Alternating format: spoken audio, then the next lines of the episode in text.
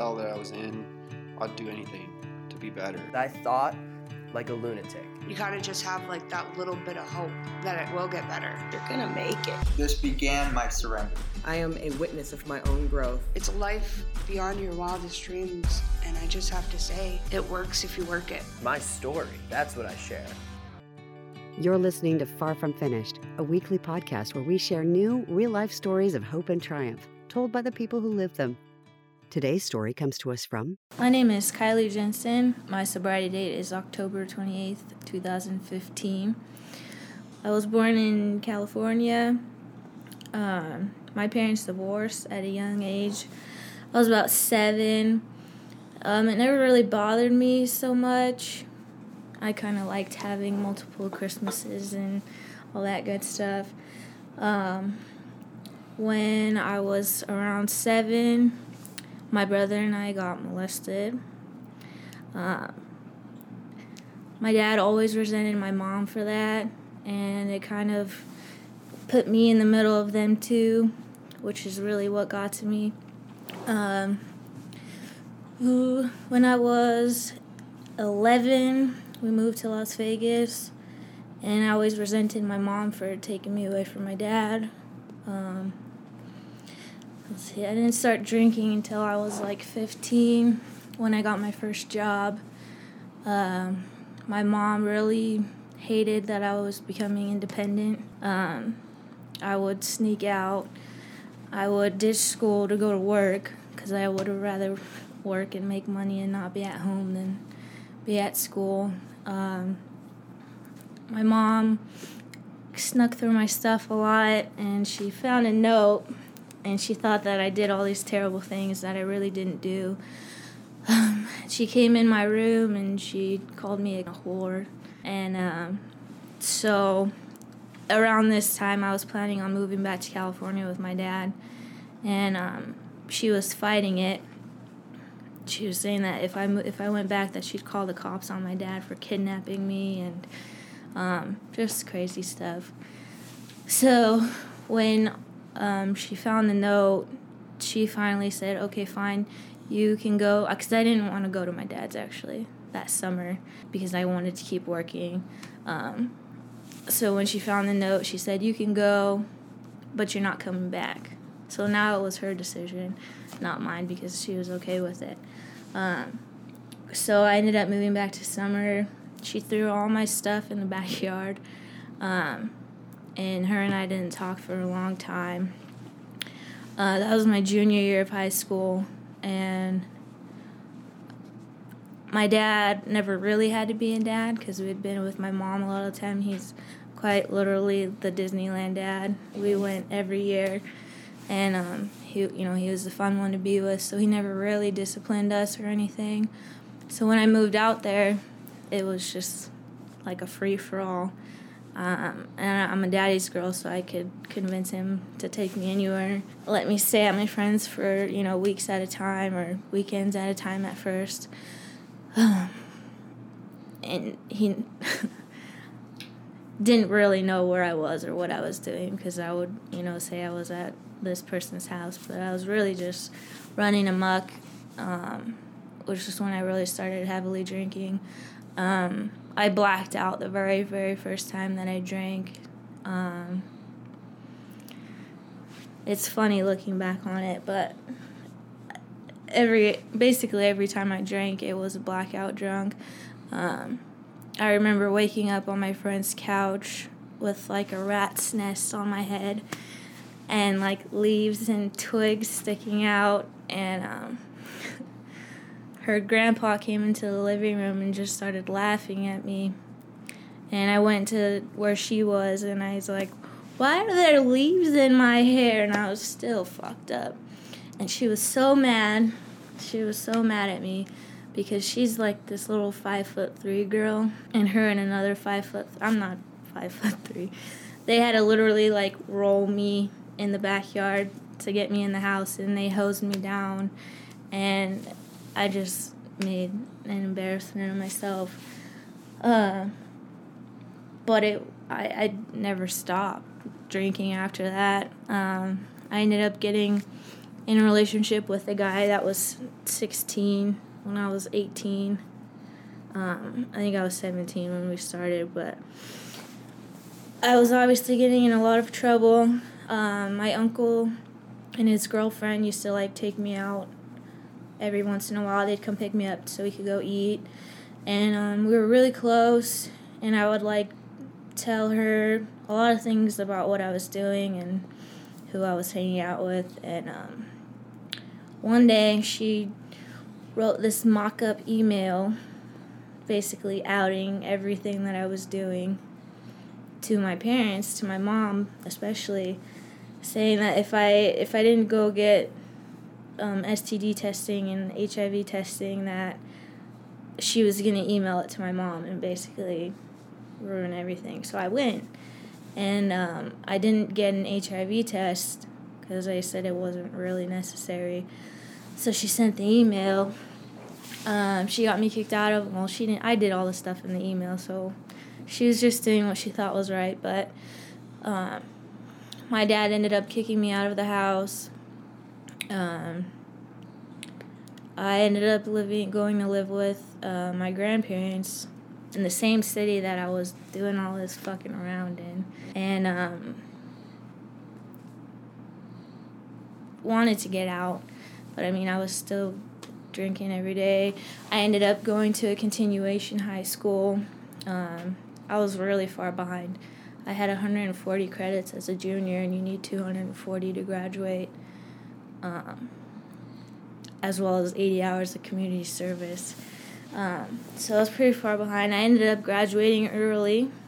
I was um, enlisted in the Air Force. I was sworn into the Air Force.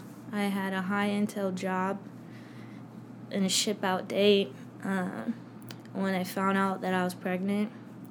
And um, so that was not really an option anymore. Um, I didn't really know what to do.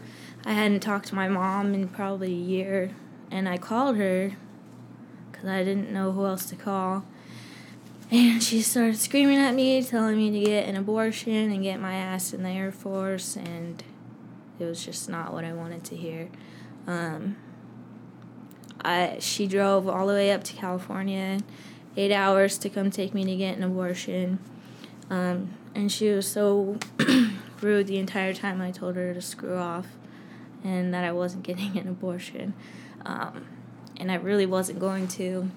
Um, my boyfriend kept telling me that the baby was going to come out retarded and it was going to be an asshole and I was going to be a terrible mom. Um,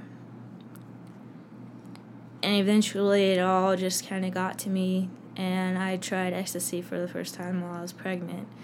Um, I didn't really feel it, but the little bit that I felt, I oh, I just wanted that feeling all the time.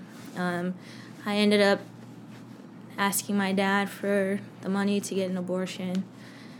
And he took me, and I didn't tell any of my mom's side of the family who I was living with at the time. Um, but they found out, and after I got the abortion, I just thought my life was over. Um, it really tore me up, and I was doing ecstasy every single waking moment. Um, uh, let's see. Every waking moment. Eventually, I, I lost about 30 pounds in, in less than a month. I mean, it was ridiculous. Um, I knew that I was slowly killing myself.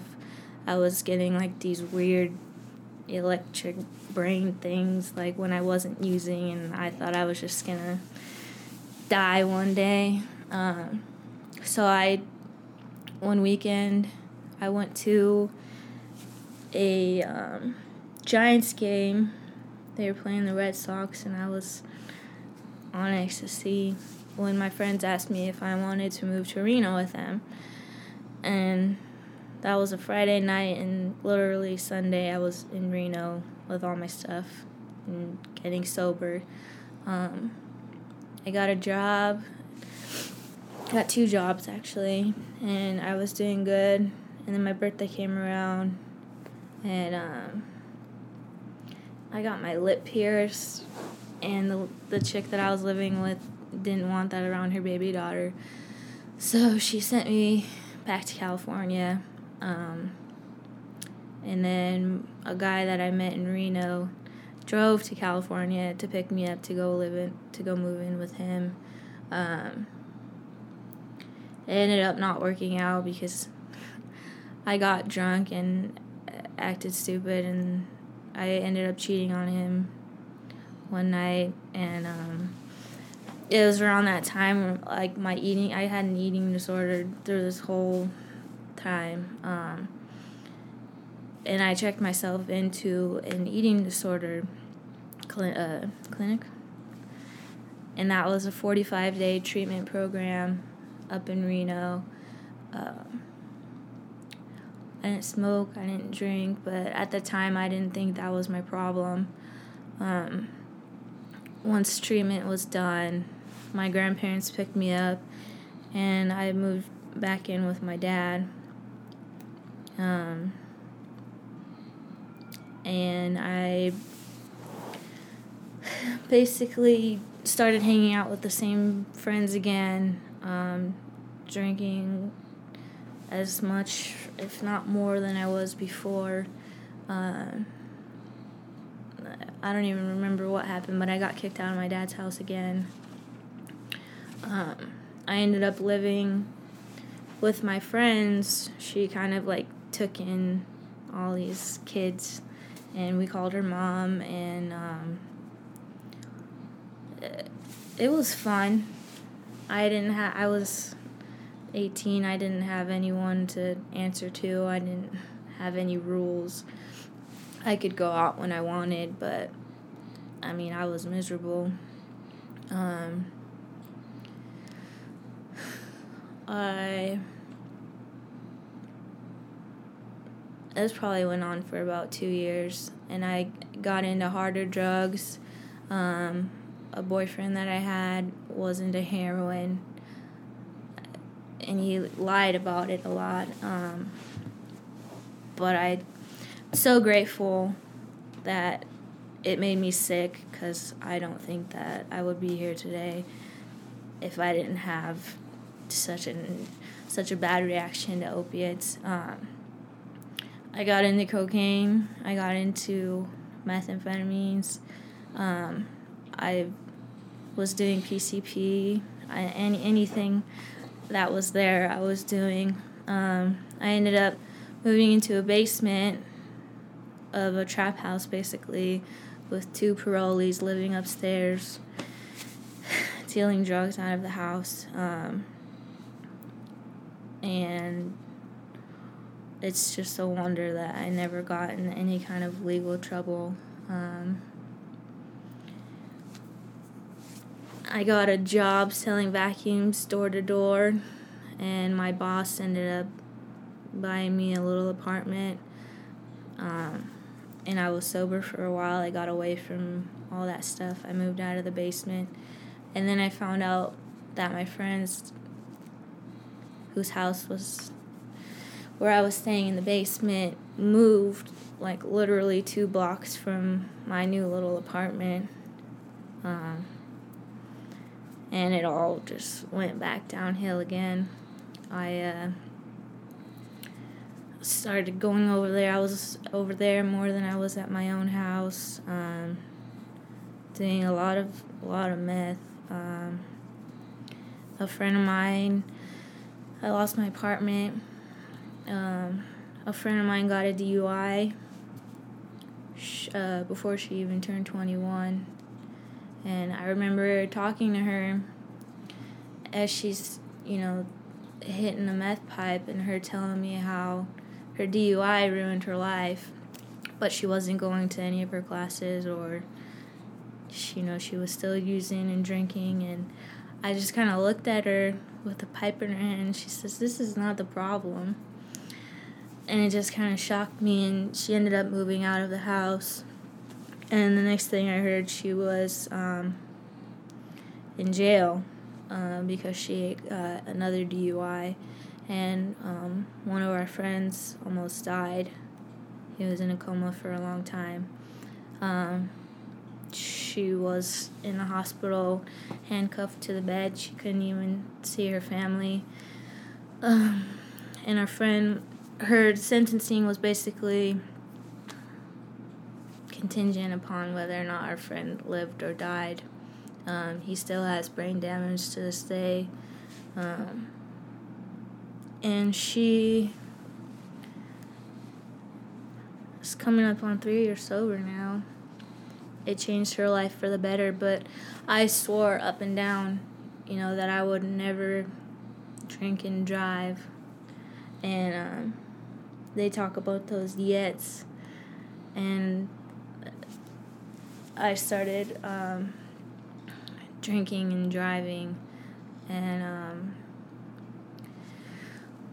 let's see, my boyfriend at the time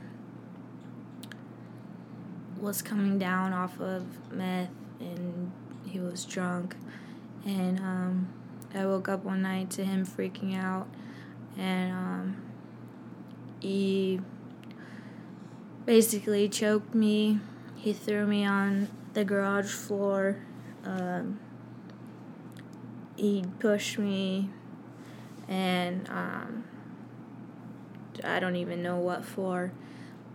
But there was about eight other people in the house, and you know, one was in the garage with us laughing. Nobody else in the house came out to help, and the ones who did said that I must have done something wrong. Um, I, you know, I was laying on the floor, seeing Tweety birds, and all the lights got shut off. And, you know, he's saying, "Why are you? Why are you crying? Nobody cares. Why are you crying? Nobody cares."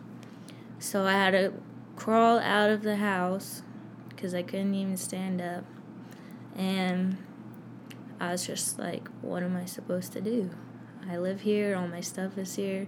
These are supposed to be my friends here. I ended up calling the police and then hanging up the phone. And then I called 911 and then I hung up the phone. Um, and they ended up calling me back. And they came to the house. Um, they arrested him. And I said I refused medical attention because I didn't want the hospital bill, but I ended up going to the hospital later, and I had a sprained neck and a concussion. Um, but all these people who were supposed to be my friends were mad at me for for getting him arrested. Um, they locked me out of the house, and so I called one of my friends to pack up my stuff to help me. The EMTs told me not to go to sleep because I could die. And she told me to build a birdhouse, which I thought was funny because that was the last thing I was ever to do. Um, but she helped me get my stuff together, and my grandparents came. And the, I still haven't talked to those people to this day. Um, I moved to Sacramento with my myself. My dad bought a house up there. Um, I got two jobs I was sober. Um, I was working at Ross for the holidays, and I met some girl who asked me if I drank. And at this point, I still don't think that I have a problem with alcohol whatsoever. I can stop when I want. I'm not addicted. Um, I just like to have fun. Um, so even though my dad didn't want me drinking, I didn't think that it was going to be a big deal if I started drinking again. Um, and before I knew it, I lost both my jobs because I couldn't. At this time, I was still refusing to drink and drive, and I didn't want to ride my bike hungover to work, so I lost both my jobs. Um, I was hiding bottles in the cupboards, and my dad got mad one night and told me to pack up my stuff. And I come out with an armful of empty bottles and empty beer cans. He's like, and he got mad. Um, they he kicked me out, but I ended up coming back because he wanted, you know, he doesn't want me being out there. Um, so I ended up hooking up with somebody at work and getting pregnant again. Um, no memory of how it happened. Um, and uh, my dad no, none of my family to this day even knows about it, but my dad is very racist and um, he would not have accepted this thing, as he calls it, as a grandchild um, if he knew. Uh, so I ended up getting another abortion, and I moved back to Las Vegas. Um, after I got the abortion in Las Vegas, and then I stayed here, um, and everything was good after that. Everything was great. Um, I was with my middle school sweetheart. Um, just sublimely happy. Um, but I was drinking a lot before it was really an issue. Um, I before I got a job, I was drinking like morning, noon, and night, passing out, waking up with a tall can in my hand, basically. Um, and then I started working, and it was fine. Um, but then I started withdrawing at work, and I don't, I still don't like know exactly when that happened from the point where it was all fun and games until the point where I just needed it to survive. I mean, I was shaking at work and throwing up at work, and um, it got to the point where I would go to the Walgreens across the street on my break and get alcohol just to just to not be sick at work. Um,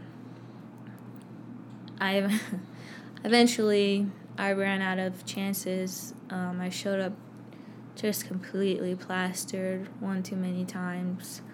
Couldn't even like function plastered.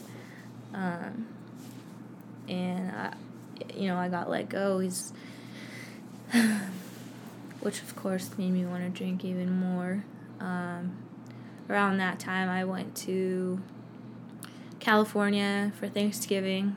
Um, with my boyfriend and drank through all of the holiday liquor in one night. I mean, gallons and cases and just gone between me and my boyfriend. And um, the next morning, there was nothing left. And I was sick, and you know, I'm supposed to be on vacation with family. So I had to go to the store and buy two fifths just to be level throughout the day, not even to have fun, just to be able to function. Um, and I ended up going to see my friend who had the DUI, having to drink around her because I couldn't even. I was gonna die. I've always felt like I was gonna die if I didn't have alcohol. I was gonna just seize up and die, um, which of course made it worse. And um, so on the way home, we had more alcohol. I ended up staying with my grandparents for a night, and my grandma comes out with this big box of like flavored shots, and she's all excited. And she never drinks, so we got all excited. Um, we barreled through them all pretty quickly, and they bring out another bottle, and that's gone. And then we, of course, had another bottle that was gone. Um, and so we drove home the next morning, and I had to have another bottle just for the drive home. Um, we ended up getting pulled over for speeding, but luckily I hit it in time and we didn't get in trouble for that. Um, I don't remember anything after getting pulled over. I woke up and it was Tuesday, and that was on Sunday night that we drove home. I remember walking to get more alcohol and just miserable.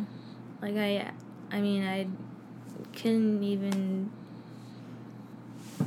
I couldn't do anything but drink. And I mean, I lost a whole day. Um, and that's when I ended up. I looked through my email and I had an email from my dad saying that he, he was afraid for me, basically. Um, you're drinking way too much hard liquor, you're, you know, your liver's gonna go out, and, and it was just kind of like, oh, okay. Um, so I ended up, you know, looking, talking to my service provider about where I could go, basically. Um, and I checked myself in that day. Um, and I was happy because I was drunk. Um, you know, by the time the first night came around, it was wearing off, and I realized what I got myself into, and I just cried myself to sleep. Um, I was shaking pretty bad the next day. Um, when I, I had never even been to any AA or didn't know anything about it. Uh, you know, and they hand you a big book and a notebook right when you get in there. and I was like, "Oh, I, I don't believe in God. I'm exempt from this. I this isn't for me." And I was just really resistant. Um, as soon as I got out, they were hes- it was around New Year's time and they were hesitant to let me out for New Year's. But I was like, I'm I'm good. I'm I'm not gonna drink, you know. And I didn't. But um I did probably like two days after New Year's. Um and I, I didn't stop. And I felt like I was after just after that first the first drink, I was right back to where I was around Thanksgiving. Um, and so in February, I went back and went to detox and um, left. I was like, nope, I'm not doing this again. Not for another 30 days. Nope, can't do it. And it was a huge fight with the where I went. Um, so I got out and immediately started drinking again. I lost another job. Um, uh, I was just not there. I was not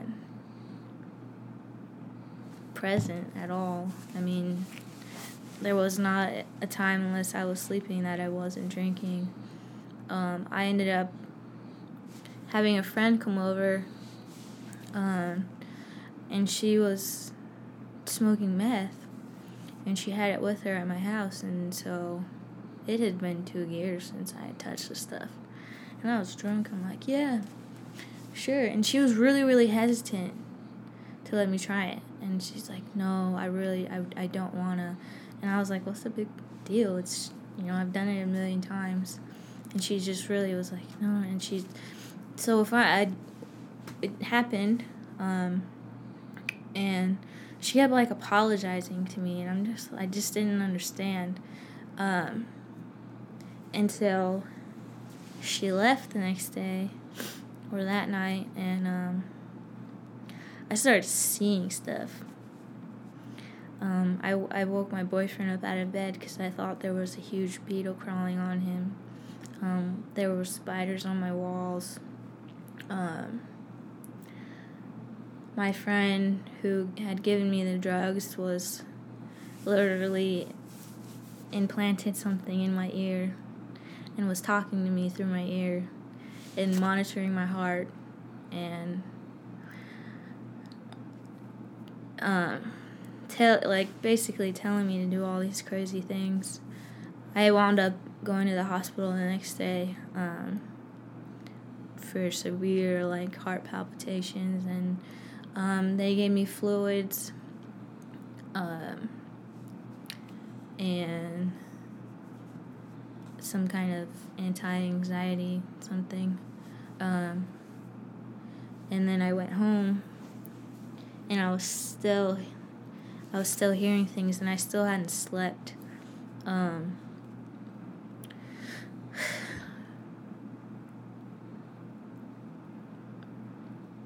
I'm thinking like that there's this huge game going on and that my boyfriend was in on it and he's sitting there like nobody is talking to you. There's nobody here. Just go to sleep. And i'm i could not go to sleep because there was i had to play this game. I had to beat these people. And i mean they're literally like telling me to like do certain things and there was a photo shoot at one point for a trip to Paris for as a wedding thing and my boyfriend was just like why are you flopping around in the bed? And it was just so real. And I so I finally finally beat this game and they let me go to sleep. And um,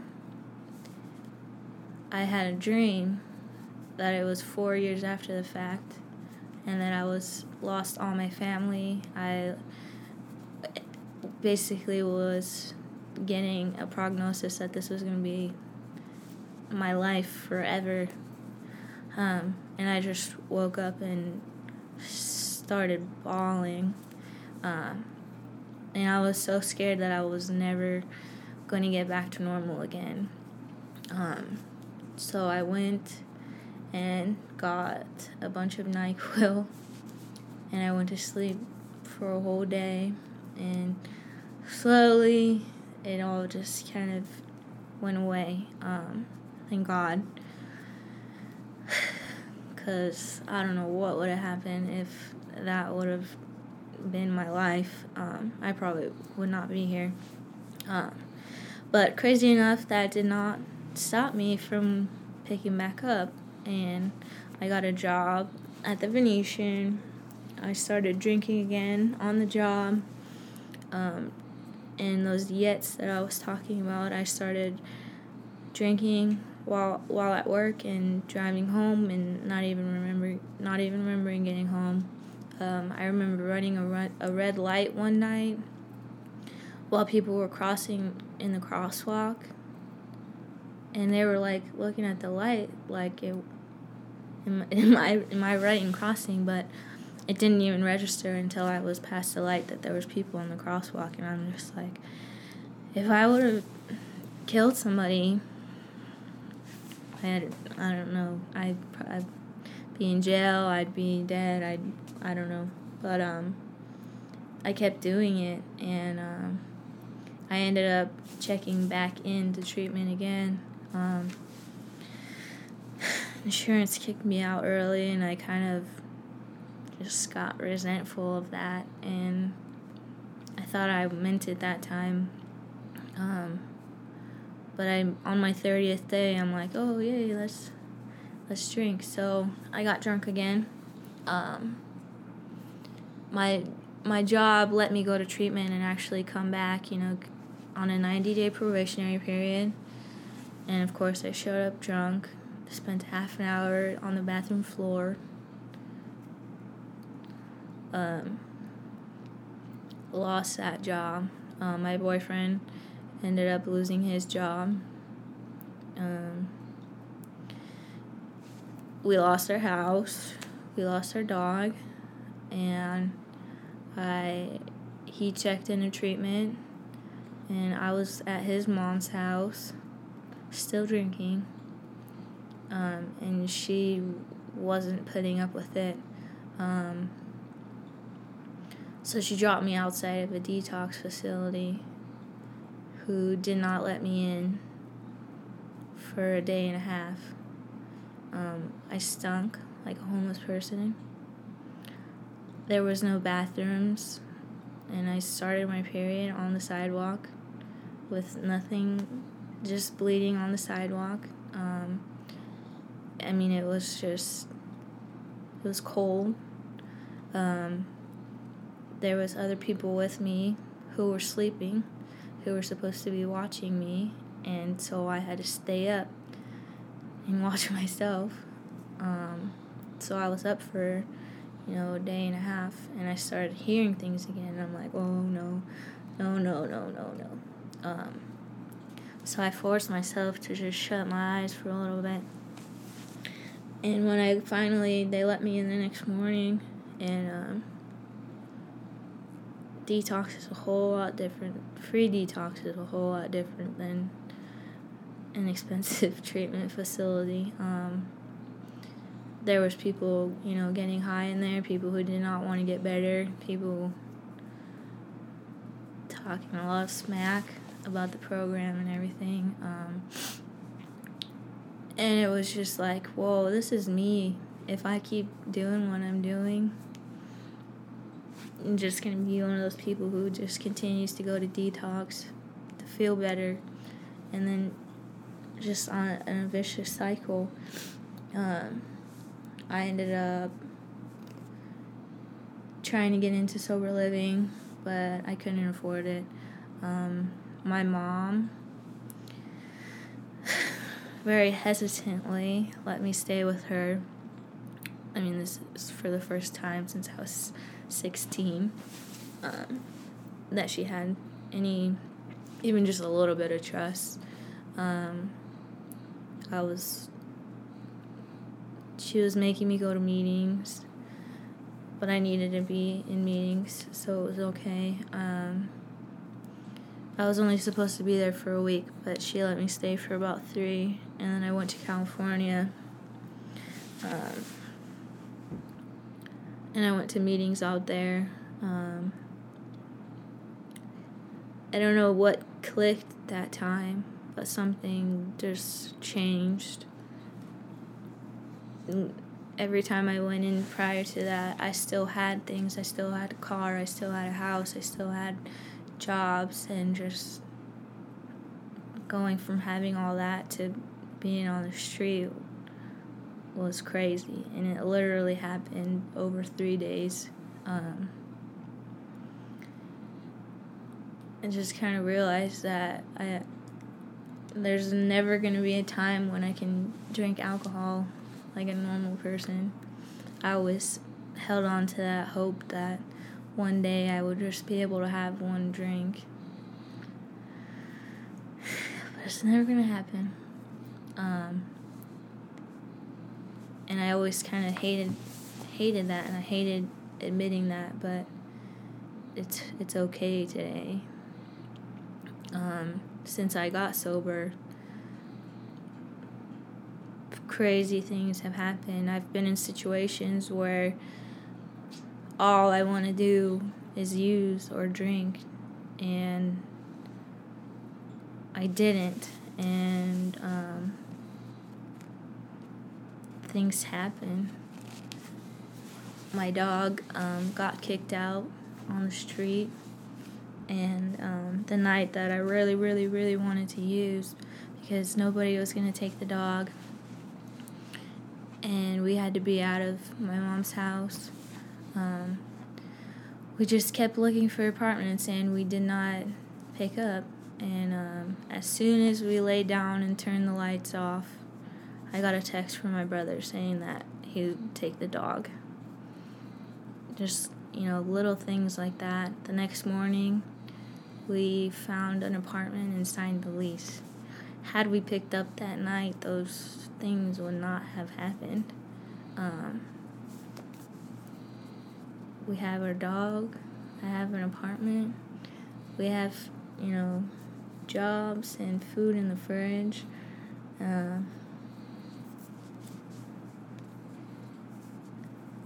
if we, I know that if we even pick up one day, that it'll all be gone again.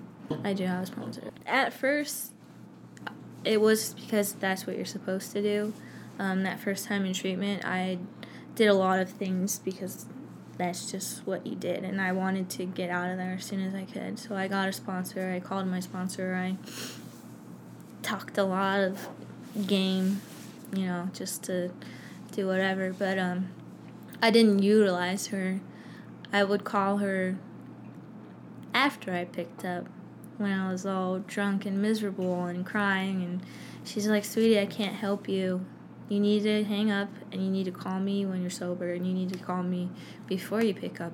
Like, but if I call you before I pick up, then you're gonna convince me not to pick up, and I just, I just want to drink. I don't want to hear you tell me not to. Um, and, and that's kind of how it went for a year almost. Just calling her when I was drunk and um,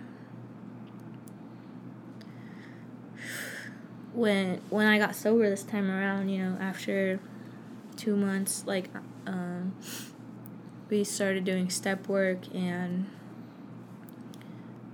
she acknowledged that how much you know I've changed this time around and um, it makes a huge difference when I call her when I'm having a bad day before I let all those things talk me into drinking. Um, just want to utilize her the right way. It's it's a big help. Um, you know, step all the step work is not as daunting as people make it out to be. For for the the longest time, I wasn't calling her or doing any step work because I was afraid of step four and I was afraid of all these things that you know people tell horror stories about. But she's like, you're not even on step one yet. You don't don't worry about step four. Just call me before you. You know, it was just always like one one thing at a time, one day at a time. And I never understood that phrase until this time around. It's, I'm not making any promises about tomorrow or next week or next year, but just for today, I'm not going to drink. And um, I was always like, what about tomorrow? Uh, and I don't even know when that changed, but one day I was just like, okay, just for today. I won't pick up just today. I won't. And some people do it by the hour. but um, that's one thing that really saved me this time was just playing that over and over just for today. I've learned that I'm definitely an alcoholic. Um, I think it was kind of an ego thing where, like, I didn't want to be labeled as that. I did not want to be an alcoholic. I didn't want to have to go to AA. I didn't want I didn't want that stigma attached to me, but um, sometimes I'll go to meetings and I'll still feel that way. But it, the longer I sit there, the more I realize that like this is definitely where I'm supposed to be. Um, the more you know stories I hear, I'm I'm an alcoholic. I always say that you have to you have to do it for yourself. You have to want it for yourself. Um, it's not easy. Um, treatment can be a lot of fun. Um, you meet a lot of people. Some of them, you know, don't necessarily want to get sober. Um, listen more than anything. Um, I've, you know, been going to meetings for a year and a half now, and the only time I share is when I take chips. But I'm at that point now where I've listened to enough people and I've heard enough things um, to where I feel like I can share some of my story. Don't be scared. I'm 20, I'll be 25 this year. I've been drinking for 10 years, you know, since adolescence and in constant. Uh, there's never been a time in my life when any problem was not solved with a substance or a drink. And still, sometimes I get so frustrated that I just want to cry because I don't know, really, I don't know what I am without alcohol. I don't know how to deal with things without alcohol. But, you know, slowly the program by working it, you know, you you figure those things out.